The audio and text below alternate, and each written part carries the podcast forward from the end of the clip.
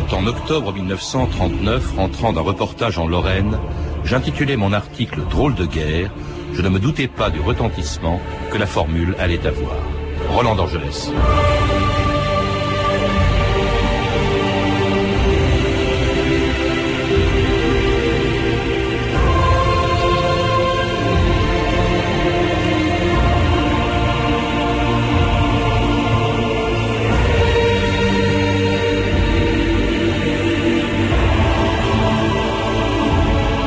2000 ans d'histoire.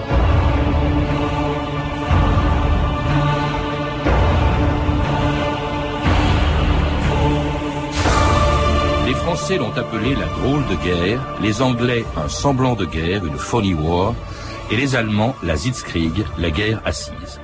Une période de huit mois pendant lesquels, le long de la ligne Maginot et de la frontière allemande, des millions de soldats sont restés l'arme au pied en attendant une bataille qui ne venait pas. L'ironie du sort aura donc voulu que le conflit le plus meurtrier de tous les temps commence par cette guerre étrange, sans ligne de feu, sans combat et sans mort.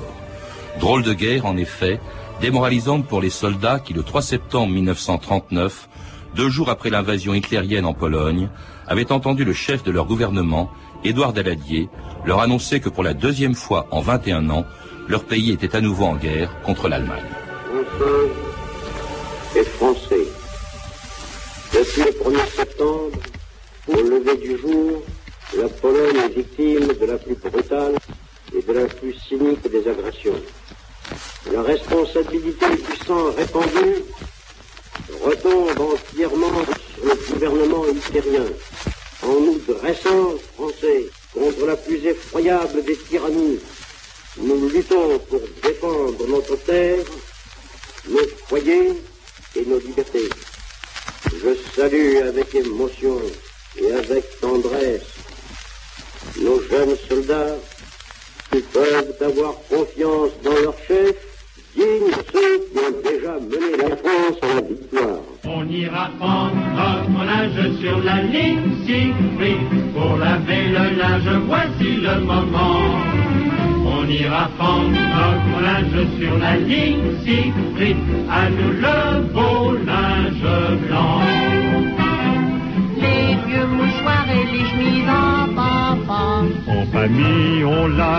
lavera tout ça. On ira prendre notre linge sur la ligne Siegfried, Si on la François Cochet, bonjour. Bonjour. Alors c'était une des chansons les plus célèbres de la drôle de guerre. On ira pendre notre linge sur la ligne Siegfried, la ligne Siegfried, je le rappelle, qui était au fond l'équivalent allemand de la ligne Maginot. Alors on se remontait, on entend le moral comme on pouvait hein, dans cette période entre septembre 39 et mai 40, euh, cette époque à laquelle vous avez consacré un livre, les soldats de la drôle de guerre. C'est quand même une expression assez curieuse parce que même si on ne se bat pas, la guerre n'est jamais drôle. Qu'a voulu dire Roland d'Orgelès en inventant la formule de drôle de guerre? Alors je crois qu'il a voulu dire que c'était une guerre sans combat, effectivement, qu'elle était drôle non pas au sens humoristique, mais qu'elle était drôle parce qu'on ne la comprenait pas. Bizarre. Elle était bizarre, voilà. Et je crois que la multiplication des expressions, le fait que l'on multiplie des expressions à l'envie, prouve que l'on ne comprend pas à l'époque, que les contemporains ne comprennent pas cette période. Euh, vous avez rappelé comment les, les Britanniques appelaient cette guerre la Funny War, c'est-à-dire c'est aussi la guerre des rumeurs. Euh, mais rien que dans les carnets de Jean-Paul Sartre, il y a un nombre incalculable d'expressions différentes. Euh, guerre introuvable, euh, guerre à la Kafka, guerre fantôme. Tout cela sont des expressions extraordinairement différentes qui révèlent la complexité de ces huit mois. Vous avez dit qu'il n'y avait pas de mort, mais si. Si, si, Il y en mois, il y a Il y a 1500 morts environ, et ça n'est pas rien quand même. Alors, Saint-Exupéry aussi disait guerre au ralenti. Paul Nizan disait on m'a mobilisé pour la guerre. La guerre, c'est la bataille. Or, je ne me bats pas. Il faut changer la définition de la guerre. À propos de, de mobilisation, quel est l'état d'esprit, euh, François Cochet, des euh, mobilisés, des soldats français qui partent sur le front en septembre 39, date réelle du début de la, deuxi- de la deuxième guerre mondiale? Alors, est-ce qu'ils étaient aussi confiants qu'on l'a entendu euh, dans la chanson euh, de tout à l'heure? Notre seule vraie maîtresse en histoire, c'est la chronologie. Et la chronologie nous indique quoi? L'état d'esprit des mobilisés français a considérablement évolué en un an, de septembre 38, Munich à septembre 39. Septembre 38, c'est ce que euh, Léon Blum appelle le lâche soulagement. Tout le monde est content de ne pas être mobilisé. Il faut se souvenir qu'il y a eu cinq mobilisations euh, partielles, en tout cas depuis 1935. Hein. En septembre 39, l'état d'esprit est radicalement différent, je crois. Un des premiers sondages IFOP de l'époque montre que 74% des Français sont prêts à faire leur devoir pour empêcher toute velléité supplémentaire de Hitler, y compris la guerre. C'est-à-dire qu'on a retrouvé une fermeté de ton euh, chez les mobilisés qu'il n'y avait pas en septembre 38, un an avant. Puis il y a aussi la gravité de, l'événement, parce qu'au fond, en 14, bon, la précédente guerre, c'était celle de 70, pas tellement meurtrière, tandis qu'en 1930, on se souvient justement de la guerre de 14 et de l'hécatombe que c'est. Et évidemment, d'ailleurs, ça se traduit même dans les stratégies. Euh, la, la hantise, au fond, de mourir euh, de, de, des carnages de 1914. Alors tout à fait, nous sommes 20 ans après, bien entendu, la fin de la Première Guerre mondiale, mais dans la déclaration de Daladier que nous venons d'entendre, il y a quelque chose de très intéressant. Euh, il dit bien que la responsabilité de l'attaque est allemande, certes, mais la déclaration officielle de guerre est française. La France et l'Angleterre volent au secours de la Pologne comme euh, les accords qu'ils ont avec elle le prescrivent, le prescrit, pardon. Mais euh, du coup, du coup, c'est la France qui déclare la guerre, et ça, c'est une différence majeure avec 1914, où la France avait été agressée diplomatiquement par la déclaration de guerre allemande. Et dans cette déclaration aussi de Daladier, il y a quelque chose de fort intéressant. C'est la reprise de la notion de défense de la terre, c'est-à-dire un rejeu d'attitude de 1914. Oui, parce que justement, pour éviter les hécatombes de 14-18, les stratégies des deux côtés d'ailleurs, euh, en tout cas du côté français, elle est euh, défensive d'ailleurs, euh, aussi bien du côté allemand avec la Siegfried que du côté français avec la tristement célèbre ligne Maginot. De la Suisse à Dunkerque, sur une longueur de 965 km, les hommes veillent. Derrière la ligne Maginot, forteresse invulnérable, l'armée française reste l'une des plus belles, l'une des plus puissantes. Ainsi, la France, confiante en sa force, peut-elle espérer en la paix? Fraîche comme une fleur, jolie et bien faite. C'est une splendeur quand elle passe, on s'arrête. Nous lui donnons un drôle de nom, Mademoiselle Maginette, parce qu'elle résiste aux assauts comme la ligne Maginot. La Maginette a cœur honnête quand elle prend un gars dans ses bras. C'est pour lui dire dans un sourire, on pense à toi, t'en fais pas. En Argonne, en Lorraine, en Alsace, la matine en riant nous attend. On arrive, on l'entoure, on l'embrasse, et tout le monde est content. La maginette, c'est la conquête de tous les régiments. Vous écoutez 2000 ans d'histoire sur France Inter. Aujourd'hui, la drôle de guerre et puis cette chanson d'époque, la Maginette de Monty, hein, euh, une Maginette qui résiste aux soldats comme la ligne Maginot a résisté aux Allemands, en tout cas jusqu'au 10 mai 1940. Euh, euh, François Cochet, alors on a beaucoup regardé cette ligne qui n'allait pas, contrairement à l'archive qu'on a entendu tout à l'heure, qui n'allait pas jusqu'à Dunkerque. Justement, elle laissait un trou béant au nord, là où les Allemands sont passés. Vous, vous êtes plutôt indulgent pour cette stratégie défensive par cette ligne de défense fortifiée la ligne Maginot Ah, je ne suis pas indulgent, j'essaie comme historien de comprendre cette ligne euh, défensive. Elle est mise en place à partir de 26. Jusqu'à 26, les plans d'attaque sur l'Allemagne étaient tout à fait offensifs. Et euh, à partir de 26, et ça se renforce dans les années ultérieures, et c'est le poids de la démographie française, tout simplement, qui l'impose. La ligne Maginot va être là pour remplacer les poitrines françaises qui manquent par du béton.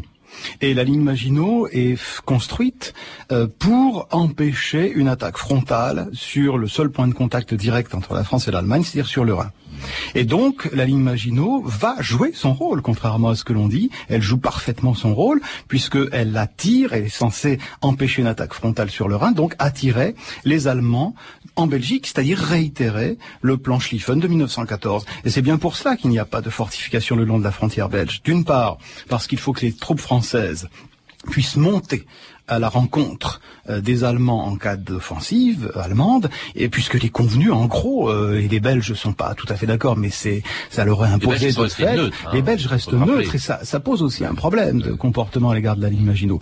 Mais euh, l'état-major français veut en fait que les futurs combats se déroulent en Belgique et non pas sur le sol français comme, comme en 1914. Les Allemands aussi, d'ailleurs, avaient une stratégie défensive à l'ouest pendant qu'ils attaquaient la Pologne. Il fallait éviter une offensive française sur le pays, d'où l'existence de la ligne Siegfried, François Tout à fait, tout à fait. Cette ligne Siegfried qui, n'est pas achevée non plus euh, en 1940, qui va jouer un rôle, le seul moment où elle joue un rôle un, peu important, c'est en 44, 45, mais euh, la stratégie est défensive des deux côtés. Et là encore, on voit le rejeu mémoriel de 1914.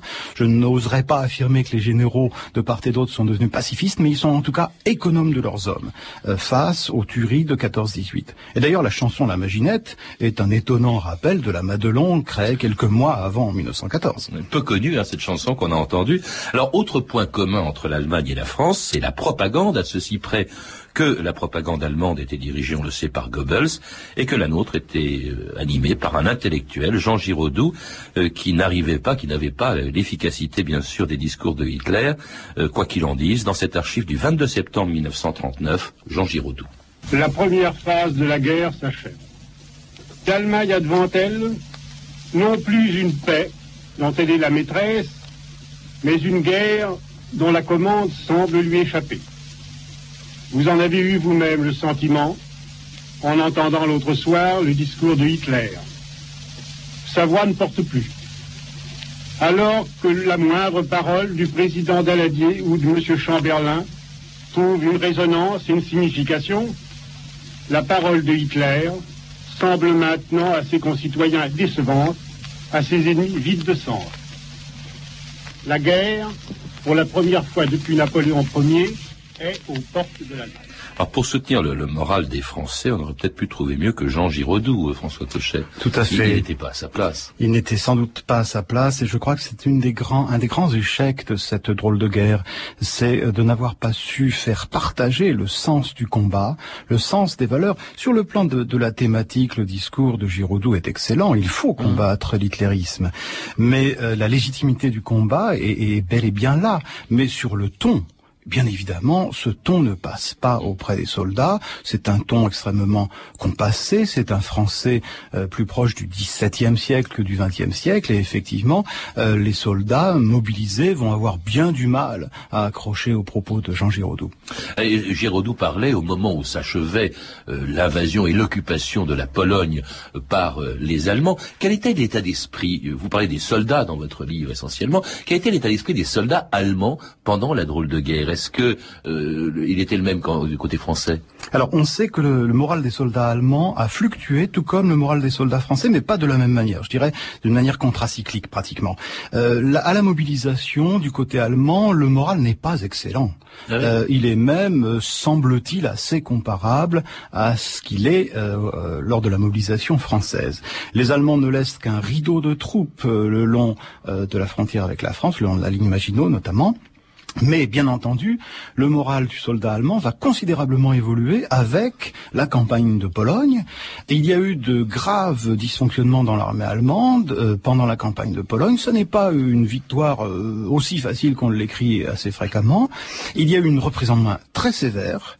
Il y a eu des fusillés. Il y a eu un entraînement intensif euh, après la campagne de Pologne et une transformation, par exemple, des équipages de chars qui sont qui, qui voient leur, leur entraînement augmenter. Et cette, ce moral des soldats allemands est dopé en quelque sorte par la campagne de Pologne, c'est évident. Vous semblez dire quand même, François Cochet, que finalement l'Allemagne n'est pas prête, une fois qu'elle a vaincu la Pologne, à se battre à l'ouest contre une armée euh, beaucoup plus conséquente, qui est l'armée française, qui a une réputation considérable. Et d'ailleurs, Hitler, il faut le rappeler aussi, fait une proposition de paix une fois qu'il a liquidé la Pologne à la France et à l'Angleterre, euh, qui refuse. Mais en même temps, euh, il, on a l'impression qu'il cherche à gagner du temps et surtout, il prépare au fond, c'est c'est pendant cette période de la drôle de guerre qu'on a élaboré les deux plans de campagne qui vont s'affronter quelques mois plus tard, en mai 1940. Euh, les Allemands, par exemple, changent leur plan et ce sera le plan qui leur donnera la victoire le 10 mai 40. Tout à fait. Il faut comprendre qu'il y a deux camps au sein de la haute euh, hiérarchie militaire allemande. Le camp des opposants à, euh, à, une manœuvre offensive sur les Ardennes et, et, et c'est ce camp veut une attaque euh, mesurée et une attaque par la Belgique, c'est-à-dire donnant raison complètement à Gamelin. Et puis il y a le Gamelin, camp, le général en chef, euh, le général en chef français, français, oui. bien entendu. Et puis il y a un camp aventureux en quelque sorte qui est représenté par Guderian. Et Hitler va faire pencher vers euh, Guderian et Manstein, mais seulement, seulement en février 40. C'est-à-dire que la décision de passer par les Ardennes ne date que de février 40. Ouais. Et si le plan- l'ancien plan avait été gardé, on peut se demander ce qui serait devenu. Ah, Enfin, on fait bien pas entendu, mais on fait pas de l'histoire virtuelle. Du côté français également, François Cochet, on, on- on change, enfin, on, on élabore le plan de bataille. euh, C'est ce qu'appelle le plan d'Ide, le plan de Gamelin, un autre plan de bataille. Alors le plan d'île a été élaboré avant la, avant la guerre, mais en revanche, Gamelin a tenu compte des enseignements de la campagne de Pologne. Il a, euh, il y avait deux excellents généraux qui ont été chargés de mission en Pologne, qui ont observé les combats, et euh, il a tenu compte notamment du couple char-aviation. Il donne des ordres à toutes ces unités, à toutes ces grandes unités, pour que euh, cette, ces enseignements de la campagne de Pologne soient, soient pris en considération. Je ne suis pas sûr que sur le terrain, euh, les entraînements des hommes pour lutter contre le binôme char-avion aient été véritablement mis en œuvre. C'est bien ça le problème. Enfin, en attendant le- le- la mise en place de ces plans de bataille et leur fonctionnement, eh bien, on reste l'arme au pied, ce qui d'ailleurs démoralise les soldats, auxquels s'adresse encore Daladier le 1er décembre 1939. La forme actuelle de la guerre peut dérouter les hommes les plus avertis. Elle ne répond en rien aux prévisions que l'on avait pu faire. Au lieu de se déchaîner avec violence sur de vastes fronts, au lieu d'être poussé à fond avec tous les moyens que la technique moderne met à la disposition des armées, elle en est encore, sur le plan terrestre, au stade de l'attente. Nous n'avions pas à prendre l'initiative de grandes opérations d'attaque. Mais ceux qui défendent leur sol et leur liberté doivent être attentifs à ménager le plus possible les sacrifices de vies humaines. Telle est la règle de mon gouvernement. Telle est la règle des chefs de nos armées.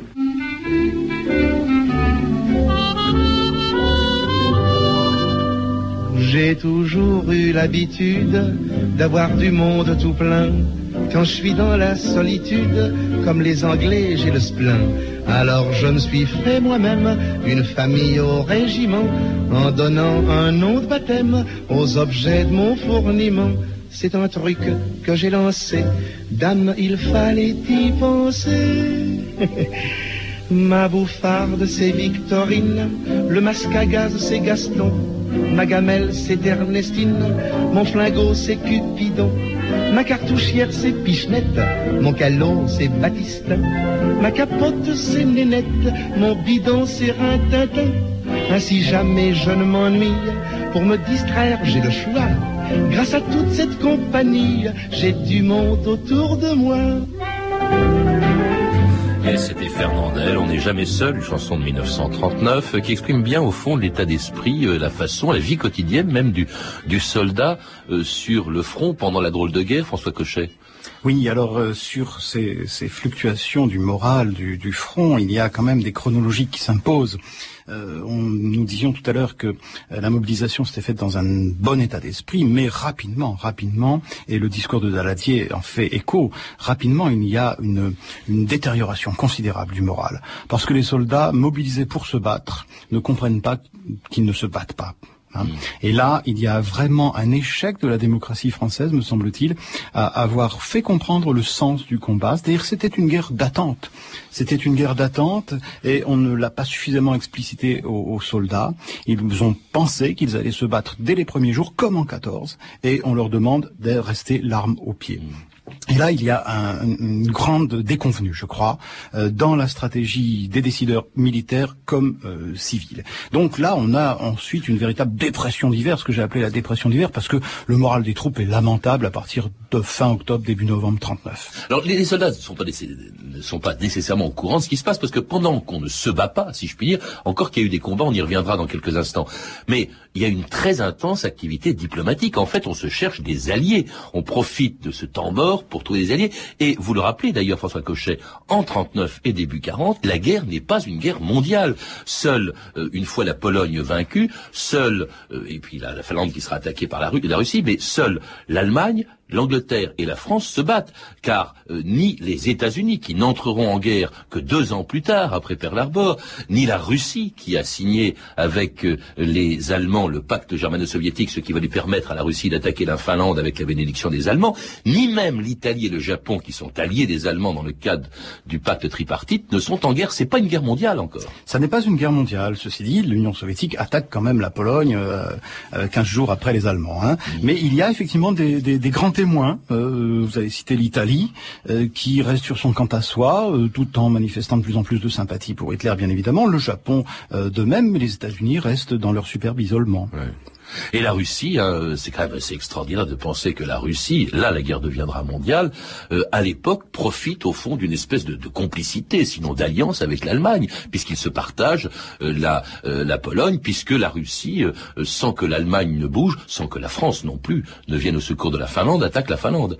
Oui, il y a eu des plans qui sont mal connus pour venir en aide à la Finlande, notamment pour fournir un corps aérien, mais qui n'a reçu aucune concrétisation réellement. Alors pendant ce temps, on travaille beaucoup dans les chancelleries pour obtenir ces alliances. Euh, cette guerre, qui est une guerre euh, diplomatique aussi, est aussi une guerre économique. L'atout majeur sur lequel comptent la France et l'Angleterre, c'est le blocus qu'elles peuvent imposer à l'Allemagne parce qu'elles ont la supériorité sur mer. Voilà, tout à fait. Les armées françaises estiment qu'elles ne seront pas prêtes à passer l'offensive avant 41, avant le printemps 41. D'ici là, il faut gagner la guerre économiquement en asphyxiant l'Allemagne. Et c'est la stratégie qui est mise en place, effectivement, le 3 septembre 39. Parce que l'Allemagne, il faut le rappeler, manque de matières premières. Elle va par exemple, euh, d'ailleurs, elle se fera livrer du pétrole grâce aux Russes. Grâce aux Russes, grâce aux Russes, pétrole. Hein. Et, les, et les, militaires français avaient aussi envisagé une opération complètement folle de bombardement des champs pétrolifères russes. Dans le Caucase. Dans le Caucase. Alors de, de leur côté, euh, les Alliés eux-mêmes peuvent compter en revanche sur une aide matérielle. Euh, les Américains la leur apportent, par exemple, hein, même s'il faut il faut payer cash, cash and, carry, hein, c'est-à-dire euh, que cette, cette loi de, de, neutralité en quelque sorte, puisqu'il faut payer cash effectivement, et seules la France et la Grande-Bretagne peuvent payer en or, euh, donc c'est une fausse loi de neutralité parce que la France et la Grande-Bretagne sont évidemment privilégiées dans la réception de matériel militaire. Et pas mal d'avions, par exemple, on compte beaucoup hein, sur sur les sur, sur les États-Unis, notamment pour compléter un, parc d'avions qui n'est pas qui n'est pas suffisant. D'ailleurs, justement, euh, j'ai dit au début, et c'est un peu faux, vous l'avez fait remarquer, euh, il n'y a pas de combat. Il y en a eu, il y en a eu sur mer, il y en a eu dans les airs, François Cochet. Voilà, il y a une activité maritime intense avec des mouillages de mines et, des pertes alliées qui même qui sont euh, importantes, hein, 750 000 tonneaux de jauge brute. Et puis il y a des combats aériens quasi quotidiens. des avions d'observation français et britanniques vont survoler l'Allemagne, sont abattus. Des combats aériens pratiquement tous les jours. Et puis alors, il va y avoir une grande bataille quand même qui va se dérouler très loin de France, avant le, déclenchement de l'offensive allemande. C'est une bataille euh, dans le dans le Grand Nord. Il faut peut-être rappeler ce qui s'est passé, François Cochet. Pourquoi euh, l'Allemagne a-t-elle envahi euh, la Norvège et pourquoi la France et, l'Angleterre sont-elles intervenues? Et le Danemark. Le, durant les mois d'été, en tout cas, le minerai de fer suédois transite par la Norvège et les Allemands ont voulu couper, en fait, ont voulu s'emparer en fait des ports euh, qui livraient le minerai de fer. Et donc ils envahissent le 9 avril. Le fer suédois hein, qui, fer passait, qui, passait par un port norvégien, par Narvik notamment. Et donc euh, les, les Allemands envahissent euh, le Danemark et la Norvège, et donc il y a une réplique en quelque sorte franco-anglaise avec un débarquement qui est intéressant d'ailleurs au point de vue de militaire puisqu'il annonce les grands débarquements de quatre ans ultérieurs et un débarquement conjoint français-britannique. Il y a un corps polonais aussi qui se bat à Narvik notamment. Alors il y a un petit succès local français à Narvik, mais globalement, euh, les opérations de Norvège penchent quand même euh, largement en faveur de l'Allemagne et notamment de la Luftwaffe.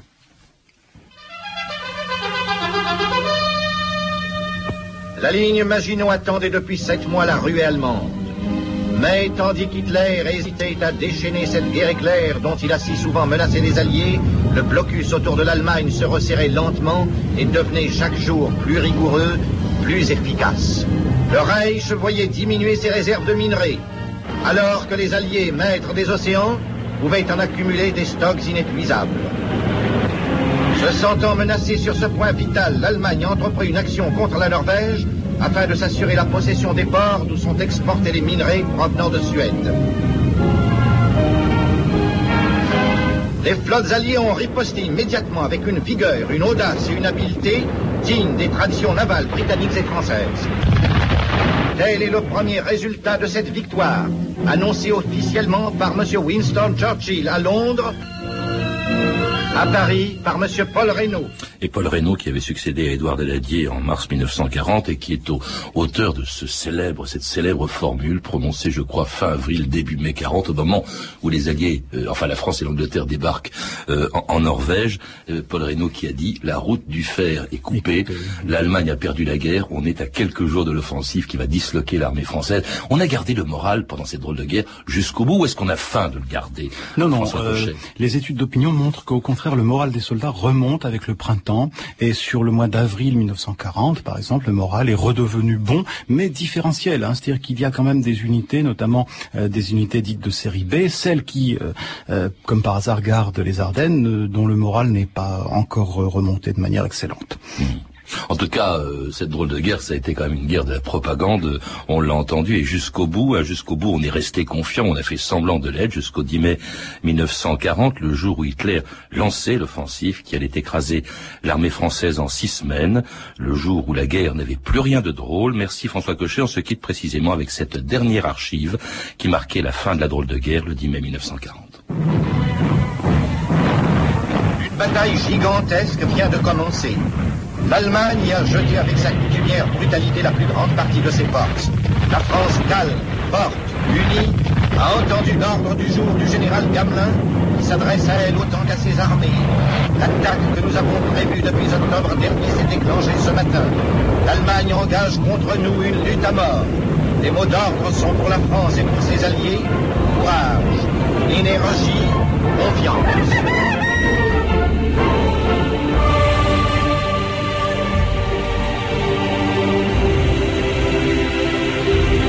Rappelle que mon invité François Cochet, donc l'auteur d'un livre passionnant, Les soldats dans la drôle de guerre, septembre 39 mai 40, un livre qui vient de paraître chez Hachette Littérature.